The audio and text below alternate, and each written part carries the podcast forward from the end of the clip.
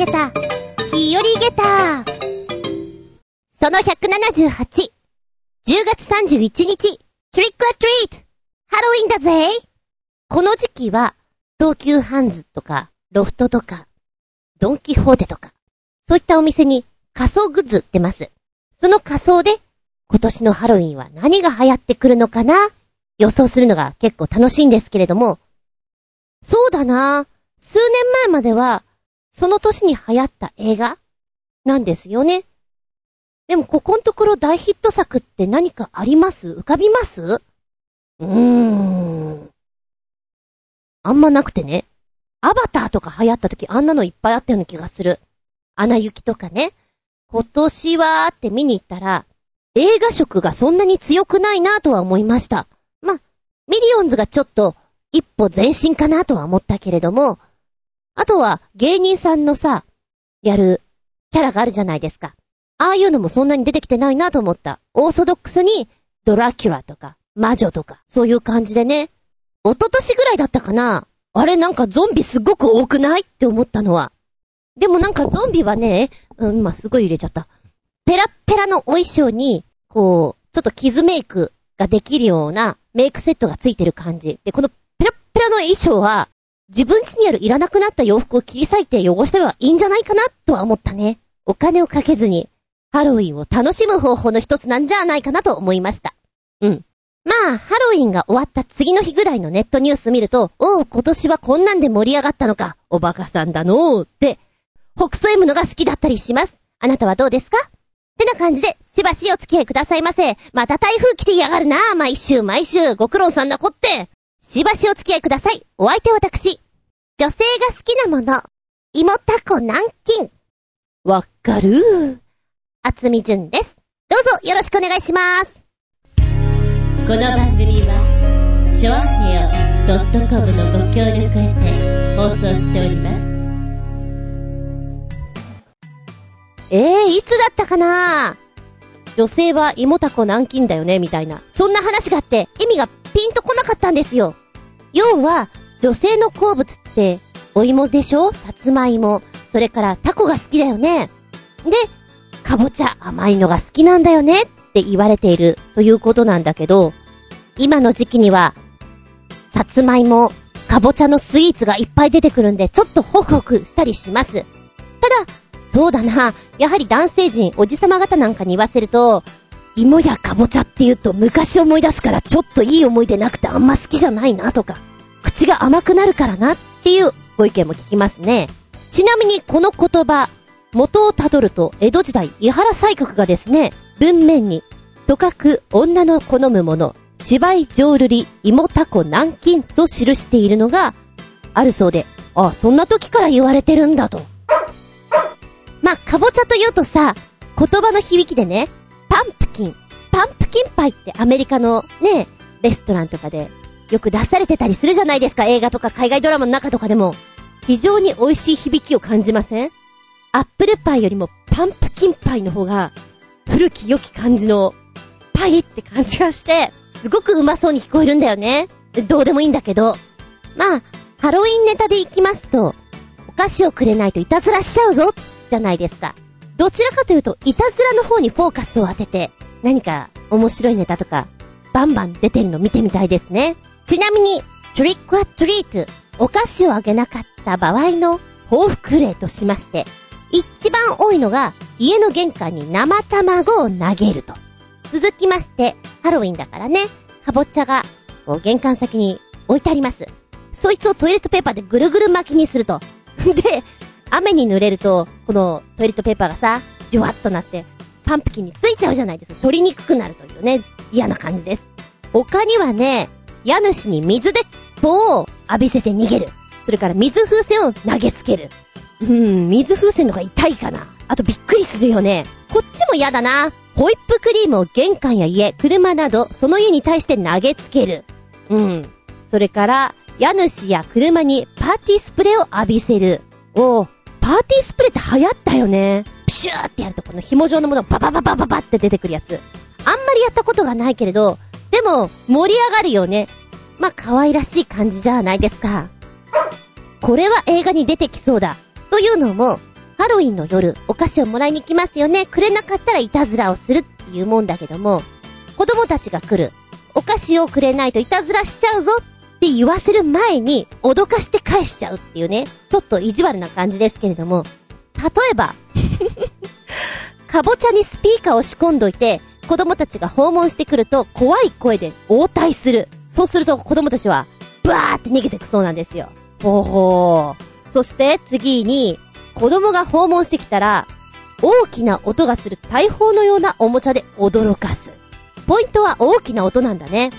凝ってるなと思うのがこちら。玄関先に動くミイラやモンスターの人形をワンサと置いておいて、子供が訪問したら一斉稼働。そうするとやっぱり、ちびっ子たちは、どぎも抜かれて、うわーって逃げてっちゃう。怖いよねえ、そして？これはでもやってもらいたいな。家主が本格的な幽霊とか、そのゾンビとかのコスプレをし、家から飛び出して追いかけてくると。もうこうなると、ハロウィンパーティーというか、ハロウィン大会というか、どっちが先かっていうのが楽しめていいでしょうね。今年は負けないみたいな。へー。まだまだ日本にはこういうの根付いてないじゃない？こういうところは。面白いかもよ。うん。あー、一個思い出した。ハロウィンとは関係ないんだけど、昔ね、えー、商業舞台やった時に、楽屋での話です。楽屋では、あの、一人一人のお部屋をもらってる方、大部屋で、こう、わさっと、皆さんとご一緒にっていうのも多いんです。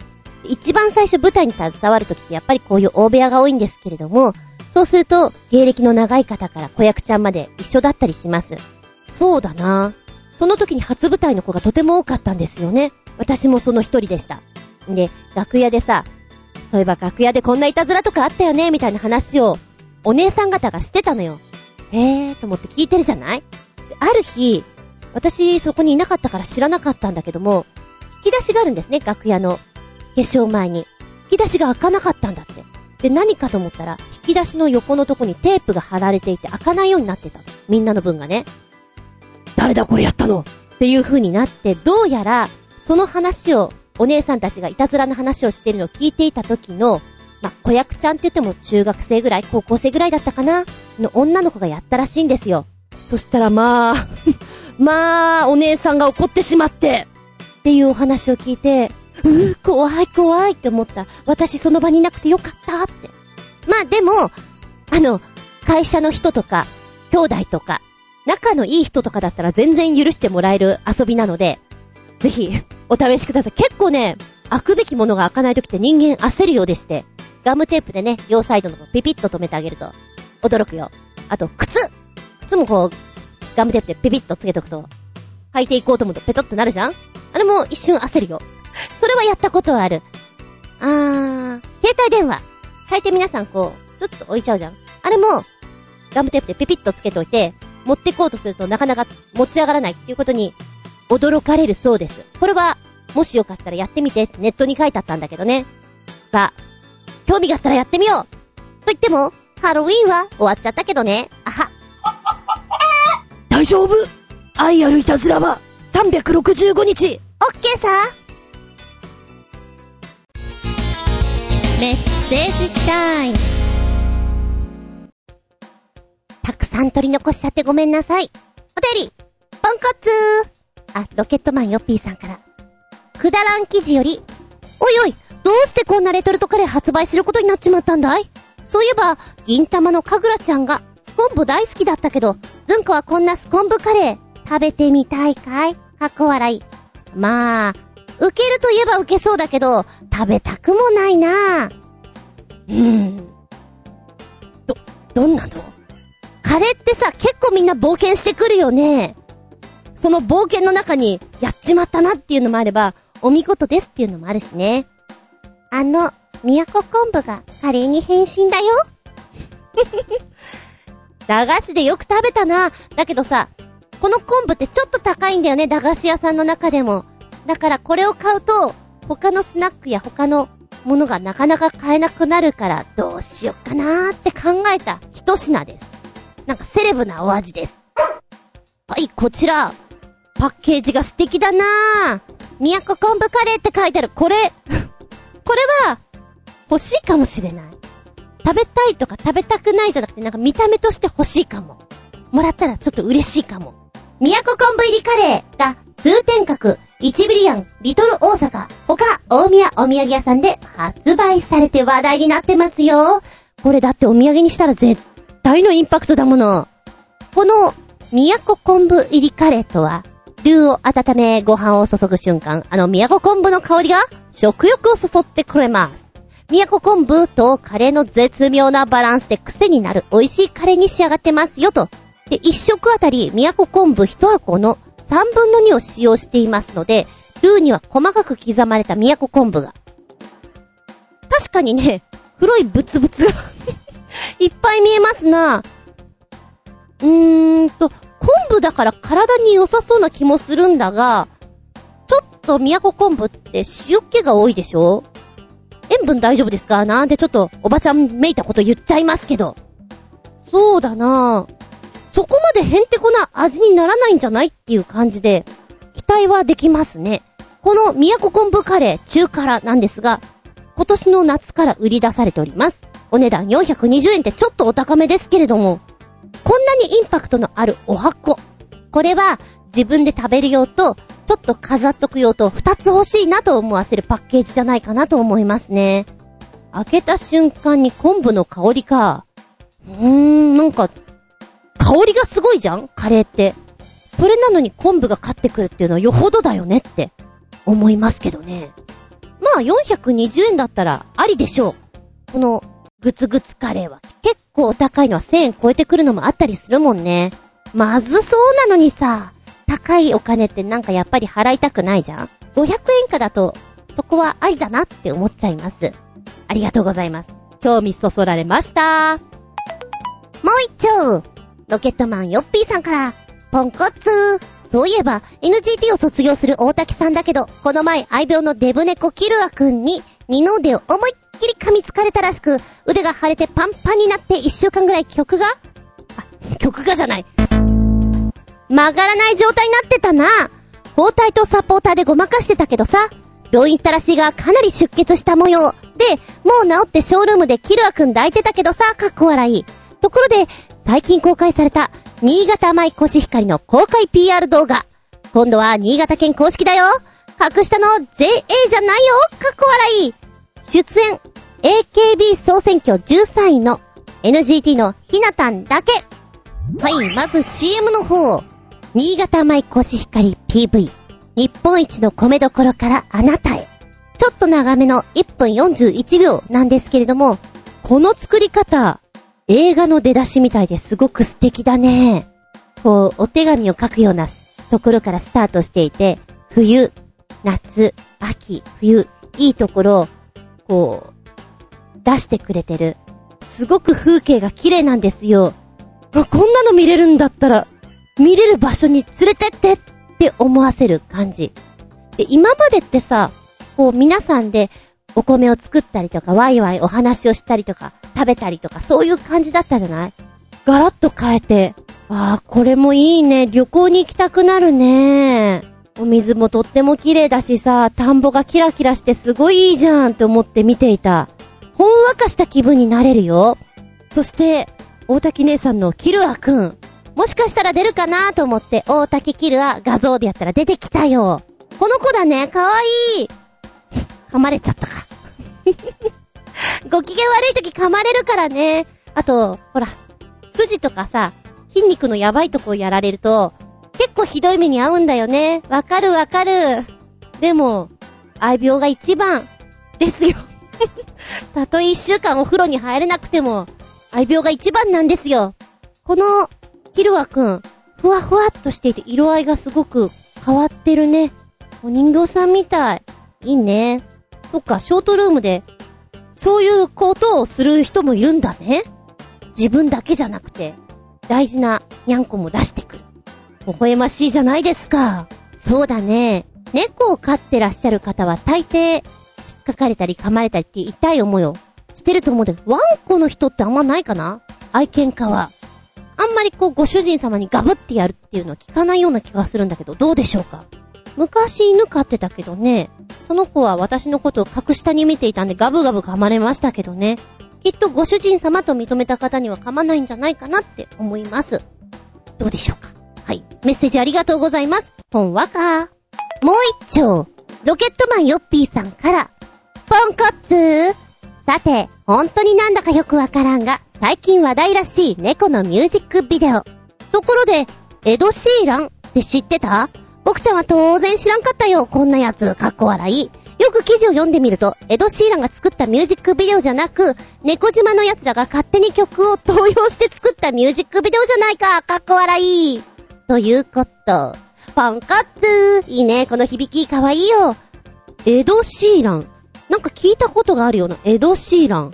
動乱は知ってます。あ、そうじゃなくて、エド・シーランね。で、曲、聞いてみて。あ、これめっちゃ、ラジオとかで流れてるよね。聞いたことある。ほうほうほう。二つ、リンク先くっつけてくれてます。一つ目、タイトル、福岡県の小さな島が、エド・シーランに宛てたビデオレターが話題に、150匹を超える猫が、あなたを待っていますだってさ、そうなの、ロケットマンヨッピーさんが言うように、この動画に関しましては、エド・シーランさんが作ったわけではなく、もともとは、エド・シーランさん、プライベートで日本を旅していて、それから猫カフェなんかに行っていて、っていうことを知ったそうなんですね。誰が？猫島と呼ばれる猫の楽園、愛島の役場の方なんですけども、どうやら、エド・シーランさん猫と日本が好きらしいぞと。来てほしいな、日本に。ということで、猫島、この愛島ですね。たくさんの猫がいます。これをテーマに、じゃあ、この曲と一緒に、この島のいいところバンバン映し出して、メッセージを送り出そうよということでやったみたいなんですね。ちなみにこの愛島なんですけども、アメリカのメディア CNN で世界6大猫スポットの一つに呼ばれるほど注目を浴びてるそうです。すごくないですか？世界6大猫スポットに入ってるんですよ。わお。福岡県にあるんです。限界灘に浮かんでおりますこの愛島は、面積約1.2ひ、22、2ひって何 ?1.22 平方キロメートル。島の周囲は8キロほどの小さな島なんです。あら、小さいですね。ここに、にゃんこが約150匹も住んでいて、有名なんだって。うーん。ここは知らなかったなぁえー、ちなみに、エド・シーランさん。おー本日ですね。本日、日本武道館。明日も日本武道館でやってます。さあ、近日中に行くかな？もう行ったかな？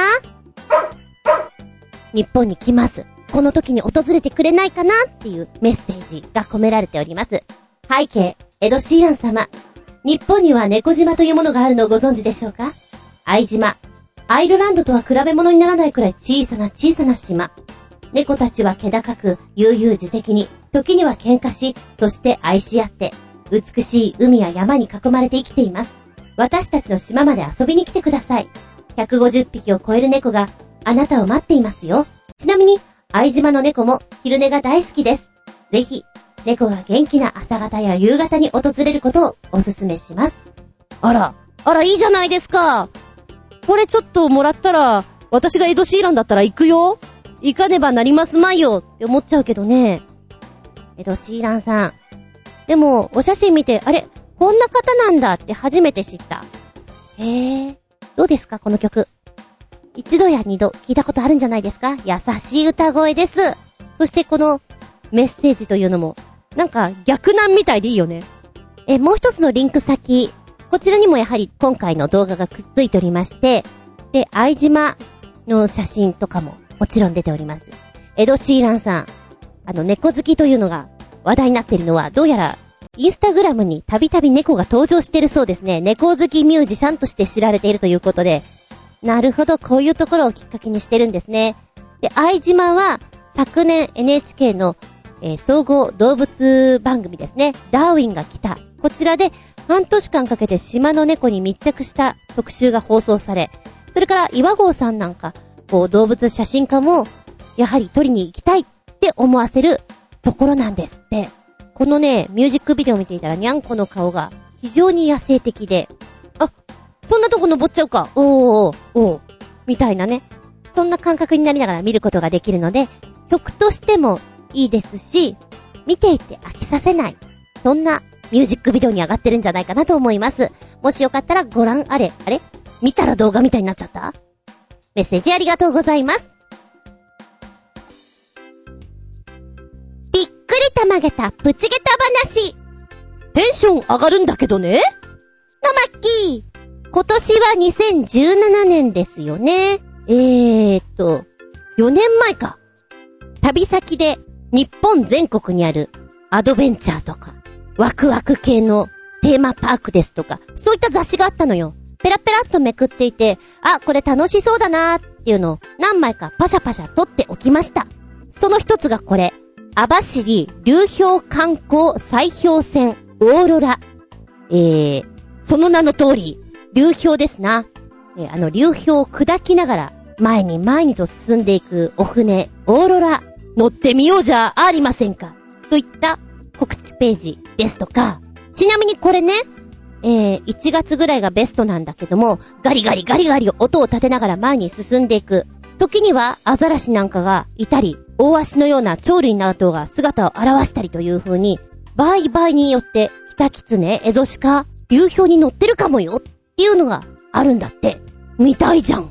あとは、岡山県、ブラジリアンパークの和州山ハイランドにあります、スカイサイクルが、すっごい怖いらしいのよ。なんかすっごい怖いって言われると、ねえ、興味あるじゃないですか。スカイサイクルってのんびりギーコギーコ乗っていく。お子ちゃまでも怖くないよっていうやつだと思うんだけど、なんでしょう、口コミでは世界一怖いスカイサイクルだそう。よロケーションがね、な、なんだろう、せり出している？高さ半端ねえみたいなとこらしいのよ。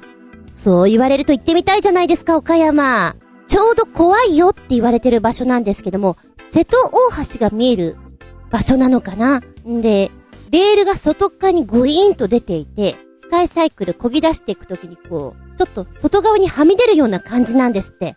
そこがまあ、なんて言うんですかね。上半身は左へ左へと傾くような形で乗っていくので、硬直するらしいですよ。ただ、絶景ですな、ここは。見てるとですね、ジェットコースターのコースの真下に来ているので、なかなかいいコースなんじゃないかなと思います。あ、高さはね、書いてあった。4階建てのビルに相当する地上16メーターの高さだって。興味あるじゃん？他にはね、ナスバギーパークも収めてました。えー、こちらは本当に手軽にバギー乗りましょうっていうことでコースにはヘアピンがあり、下り S 字カーブ、ウォッシュボードなどがあって、バギー専用に設計されているもの。約10キロのコースを30分かけて走るツアーなんていうのもあったりすると。え、これ今もあるのかな？よかったちゃんとあったこちら、コース一周がだいたい600メーター。で、もっと自然の中走りたい人のためのツアーというのが先ほど言ったやつですね。ただ、お、お値段半端ねえな1万2000円。ただし、これはちょっと言ってもいいかも。ワイルドエキサイティングって書いてある。ワンドリンクサービスへえ、先導してくれるんだね、これね。いやいや、これ面白そう。ちなみに写真の中には佐渡のたらい船も載せてます。これ、値段安い。450円。ドンブラコー、ドンブラコーと書いてあります。意外に難しいんだってね、これね。でもなんかこうやって、撮っていて、いつか行きたいなっていうものなんですけども、その中でもノースサファリ。この間北海道に行きました。北海道に行った時に、あれ？これ何か私ずっと前に見た記憶があるなっていうのがリンクしたのが、ノースサファリの中にアドベンチャーランドがありまして、そこに水陸両用の車があるんですね。この車、撮影してたわけです。あ、そうだそうだ、これ乗りたいと思ってたやつだ。値段がね、1500円だったかなんで、ノースサファリ、動物がいっぱいいます。テンション、マックスに上がります。もう一つ、私はこういう体を動かしたりする遊びが大好きなので、アドベンチャーランドに行った時に、まず、水陸両用車見えるし、セグウェイみたいな、セグウェイじゃないんだけども、乗り物もあったりとか、竹馬があったりだとか、いろいろあるわけなんですよね。でもこれだけは乗りたいって思ったのが、水陸両用車。ジャングルツアー体験というものになります。ノースサファリさんがおそらく土地を持っているところ、うまいこと体験ができるようなコースを作り上げてるんでしょうね。水辺を走らせ、泥んこのこのガツガツした感じのところ、アップダウンが激しいところ、え、こんなところ登っちゃうんだっていうようなものを作り上げてるのがまた、ああ、うまい作り方だなと思ったの。で、お願いしたのがもう閉園間際だったのかな。そこにいたガイドさん、二人男性がいらっしゃるんですけど、えーロン毛の方と、痩せた感じの人、二人いまして。まあ、地元の方だからでしょうね。寒いわって。え、そんな寒くないよ、今。って思いながら、すごく寒がってるんですよ。で、あ、これお願いします。って言って、おい、みたいな。あれ、びっくりするぐらい、テンション低いけど大丈夫？客相手だけど大丈夫？みたいな。なんだろうな。客相手じゃない感じがするんだよね。俺らちょっと、なんか任されたんすよ、みたいな、なんかの、まあ正直、どう？それ？って思っちゃうような対応。だけどそれがノースサファリのいいとこなのかしら？うーん、1500円で、そちら体験させていただきました。はい、乗ってください。はい、捕まっといて、みたいな。あと何にも喋んないからね。びっくりだよで、乗り込みまして、こう、エンジンかけて進んでいくよね。振動がすごくて、タイヤがやっぱり、8つぐらいついてたのかな？でコースも、思っていた以上に過酷なコースを作り上げていて、これ本当に曲がりきれんのかなと。あと、自分がもし運転する立場だったらとか、そういう目線で見ちゃうわけよ。これちょっと、ここ曲がれないわとかさ、迫力すごくあります。こんなに迫力あるのに、こう、運転するガイドのあんちゃんが、うーみたいな、なんか、なんでしょう？ほら、もうちょっと一体感みたいなさ。すごいそのギャップがおかしくて。で、コースはね、思っている以上に長いんです。だからお子様連れなんかはとても楽しめると思いますし、バイク乗る人なんかはすごくいいと思う。で、心の中で、このあんちゃんたちのテンションの低さを笑ってあげてください。ただ、日中でもう少し暖かかったら彼らの対応も違うかもしれません。多分。で、急な坂道、山道を登りの下りの、ちょっとした川のせせらぎ、それから人工的に作られた滝、そこを見て、で、一回そこを出まして、今度どうすんのかなと思ったら、もう一回この池っぽいとこにザバザバザバザバって入ってくるのよ。あ、水陸両用車、ここから本領発揮ですね、みたいな。どんどんどんどん進んでいくわけ。そうだな。今回はどんなものかわからなかったから動画撮れなかったんだけども、これは動画撮った方が面白いなと思ったし、喋りながら行きたいなっていうコースだね。水辺のアクティビティの場合って結構テンションをこうガイドさんとかが上げさせようとするんですよ。一体感生まれるから。ラフティングなんかすごくそういうのがあるんですけども、それ取り入れたらいいんじゃないかなとはすごく思った。うん。で、えー、橋をくぐっていくんですよ。はい、ちょっとかがんでください、みたいな。あ、喋った、みたいなね。で、ちょっとかがむ。で、そこを渡って、くぐっていくような感じで進んでいく。ザバザバザバザバザバザバザバ。こんなに面白いのに。こんなに面白いのになんだろう。マイナスの エネルギーを感じるのは何なんだろうかと。すごく不思議でなりません。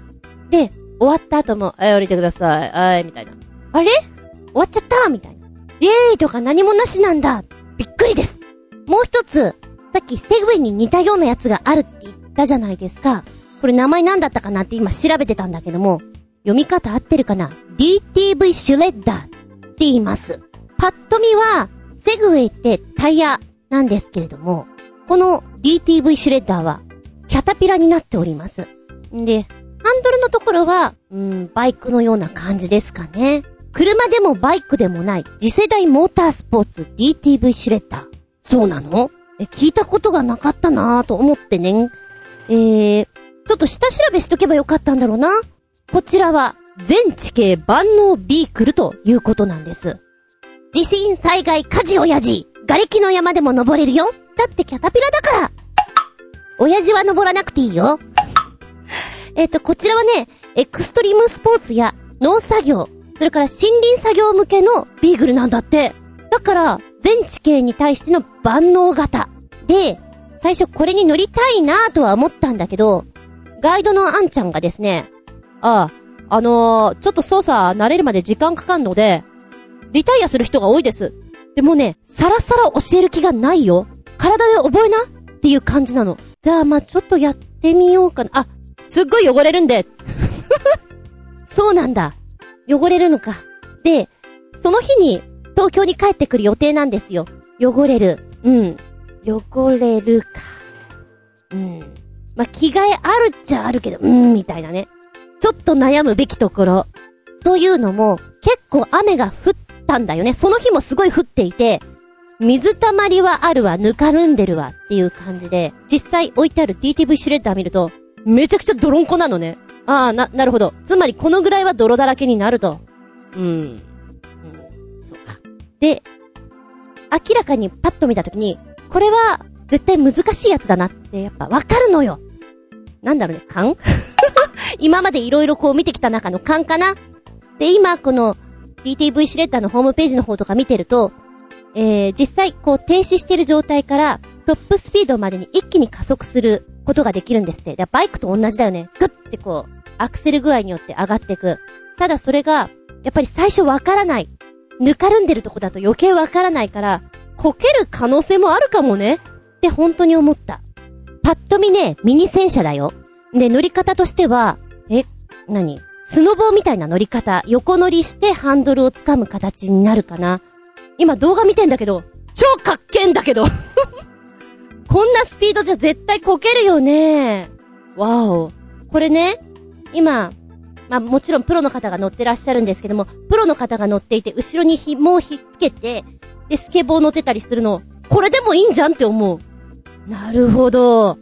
ちなみにノースサファリの夏バージョン、水陸両用、それからこの DTV シュレッダーに関しましては10月22日までしかできないんですよ。また来年ねってことなんだけど、やべえ、これ見る限りは、お着替え持ってやるべきだ。相当面白い。なんだよ、知らなかったよ悔しいなそんなことないですか？あ、バルバルしてるよぜひ見て、この動画。今私テンション上がっております。もうほんと、戦闘着に着替えて、ジャージとかな。で、台風の後とかに行ったら、ぬかるんでて、転んでも痛くないじゃん面白いと思う。ぜひ、えー、乗る方としてはテンションマックスに上がる、水陸両用車。だけど、ガイドさんは、テンションダダさがリーノ。次回はぜひ乗りたい DTV シュレッダー。今回はノースサファリのお話、そして、行きたいなっていうところ、何点かご紹介させていただきました。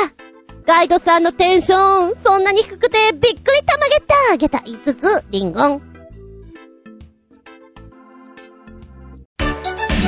元気でソング、やる気でソング。元気でソング、やる気でソング、鳥の子し分より新潟県のヘナチョコよっぴくん。あつーなんだかよくわからんが、最近大注目されている奴らの曲。乗り遅れないうちに指摘しておきましょうかっこ笑い。なるほど。水木プロ公認なのか？かっちょいいのかダサいのかよくわかんないな。僕ちゃんのようなおじさんにはさ、かっこ笑い。ごめん。ずいぶん遅れちゃった、このメール読むの。まだ乗り遅れてないかな？大丈夫かな？すごい、これパッと見たときに、ハロウィンにぴったりじゃんと思った。東京ゲゲゲイの、ゲゲゲイの鬼太郎。ゲゲゲイだよ。一瞬、あれ？ホモ的なやつ？って思ったんだけど、あ、違うよね、水木先生。ええ、違いましたよ。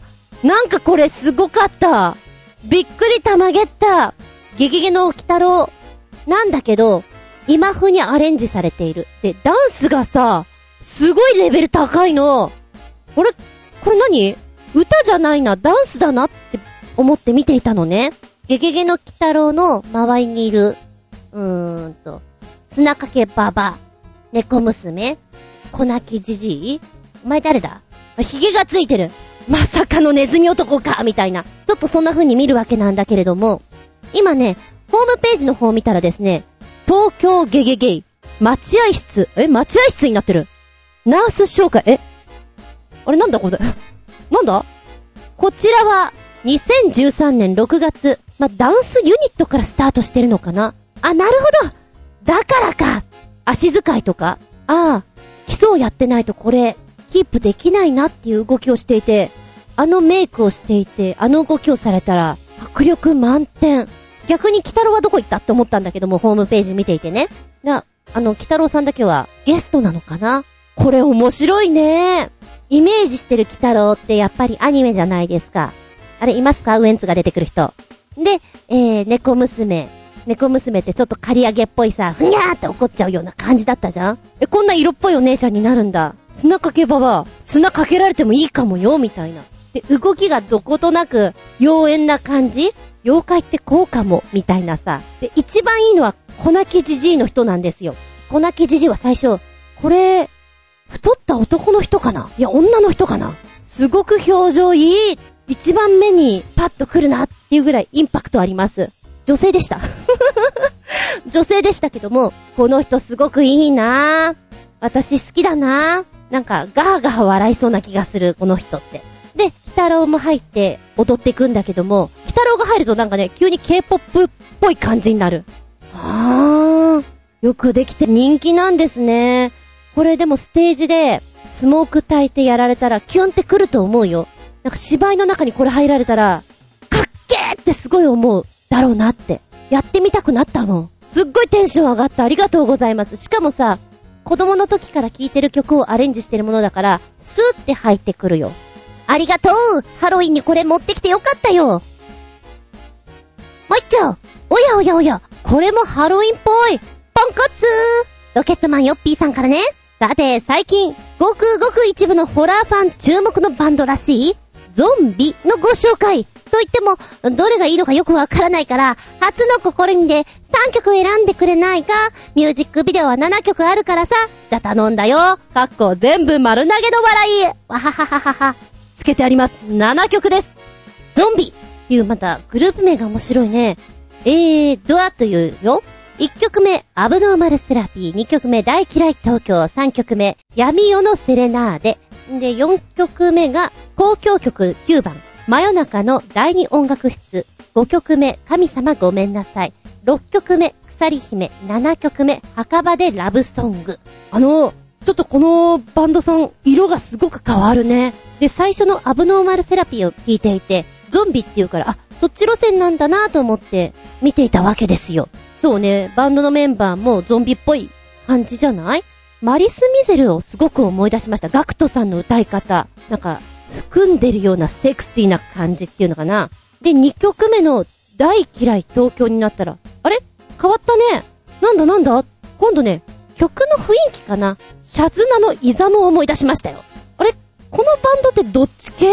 もしくは、どこにでもなれる人たちなのかなって。で、3曲目の闇夜のセレナーデで、ゴスロリな感じっていうのかなあ、きっとこの人たち、これがベースじゃないかなって思ったの。だからまずは、闇夜のセレナーデ3曲目を押したいです。演奏がね、膨らみ方が、このゾンビというメンバーに合ってるんじゃないかなと思った。雰囲気がね。で、セレナーデっていうとこの言い方が耳に残る。あれなんて言ってたっけ？セレナーデ。ちょっとね、レが、あの、裏に行きそうな感じなんですよ。うまくできないんだけど、その、雰囲気が合ってるなぁと思った。あと、うん、神様ごめんなさい。5曲目ですね。ここは7曲あるうちで、ま、ほぼほぼアニメーションですね。リズムが3拍子。他と違うんですよ。あ、これもなかったなって思うので、いいなと思った。残りがね、難しいんだよね。あ、6曲目の鎖姫と7曲目すごく優しい歌い方なの。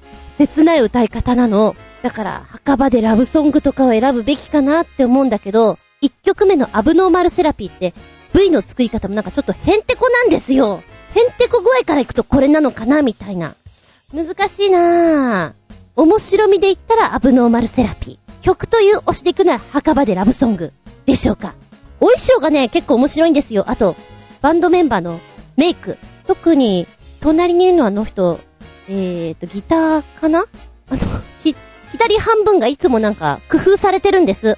今回どんなの来るかなって思うのを見るのが面白いよ。で、ここの PV の作り方は、最後まで見た方が面白いっていうか、最後にどんでん返しがある。ね。大嫌いだ東京なんて。ち、とか思ってんだけど、最後はあれ？最後はあれ？花の都なんて書いてある？ん？ん？みたいなね。最後が面白いんですよ、もう全部。アブノーマルセラピーなんか、え？結局最初はどうだったの？ってちょっと思っちゃうもんね。よければ、聞いてごらんなせ。見てごらんなせ。メッセージありがとうございます。丸投げされたよ。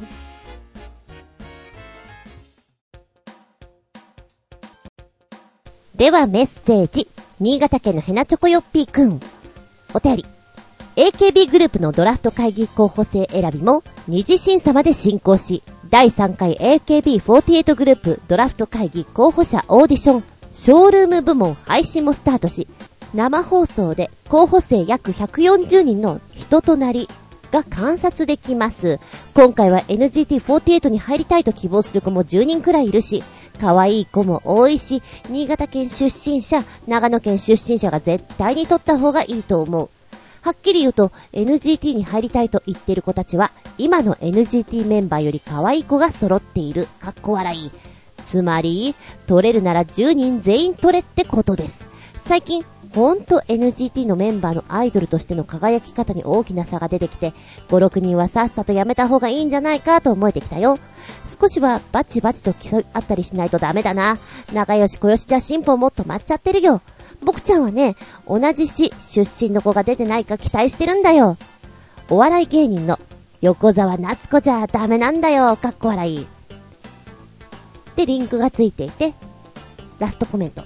ナンバー104と125は新潟出身者だから必ず取るべし。33、75、115もできれば欲しい。多分、ダントツに可愛い121は AKB グループより坂道グループに行った方がいいと思うよ。NGT で取れたら最高だけどさ。ということで、ポチッと押すと、今回のこのショールームの状況が出てくるわけなんですよ。で、ナンバー121。今ランキングの中で1位取っていて、おお、かわいいなお目目クリクリっとしていて、140人が控えていて、ってことか。すごいね写真だけ見てもやっぱ、うん、いろいろあるんだろうね。こっち向き、あっち向き、みたいなのが。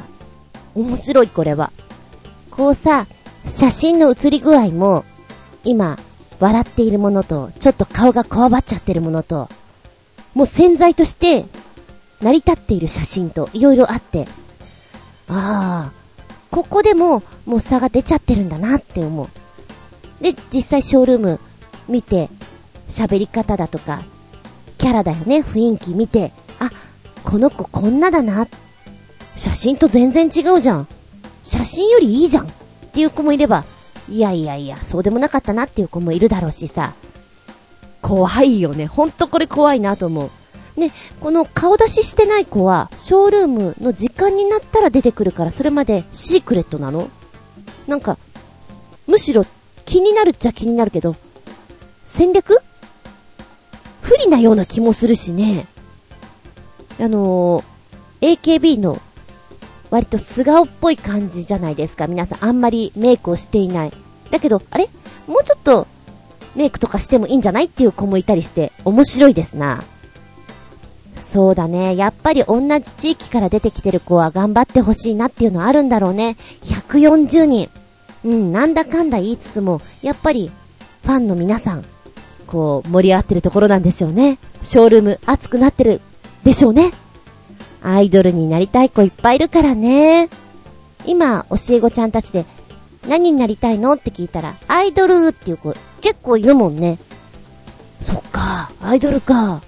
頑張れ、みたいな。あの、ふわっとしたお衣装いや、私が子供の頃のアイドルっていうと、もう、アキナちゃん、セイコちゃん、キョンキョンみたいな、本当に、ああいう人たちの印象が強いので、アイドル独特の格好とかしていたじゃないですか。で、今のアイドルはどちらかというと制服みたいなお衣装だったりするでしょ？で、みんなで、こう、チームで踊っていく、チームで歌っていくっていう、チームカラーが出てたりするじゃないですか。だからなんか私が思っていたアイドルとは全く違う方向なんだけど、それがまたちびっ子たちにはキュンとくるんだろうな。みんなで可愛いお衣装着たいのみたいなね。うん。さあ、AKB ドラフトどうなるでしょうか？昨日ね、ちょうどメール、ピピピって見てたら、あ、新潟県のヘナチョコよっぴくん、リアルタイムで今メール来た。返信しちゃおうかなって思っちゃったぐらい 起きてるなぁ、すごい時間にって。面白くなっちゃった。ありがとうございます。ピンポンピンポン。お気づきでしょうか？音声の調子が、なんか悪いです。どうした急に？あの、テーマの方を取ろうと思ったら、ちょっとこれじゃ無理かも。断念、残念、ああ、無念。そしてまた次回に、テーマが伸びていく、伸びていく、伸びていく。ひろしです。ごめんなさい。こんな感じです。メッセージ、ありがとうございます。この番組チョアヘオ .com のご協力へて放送しております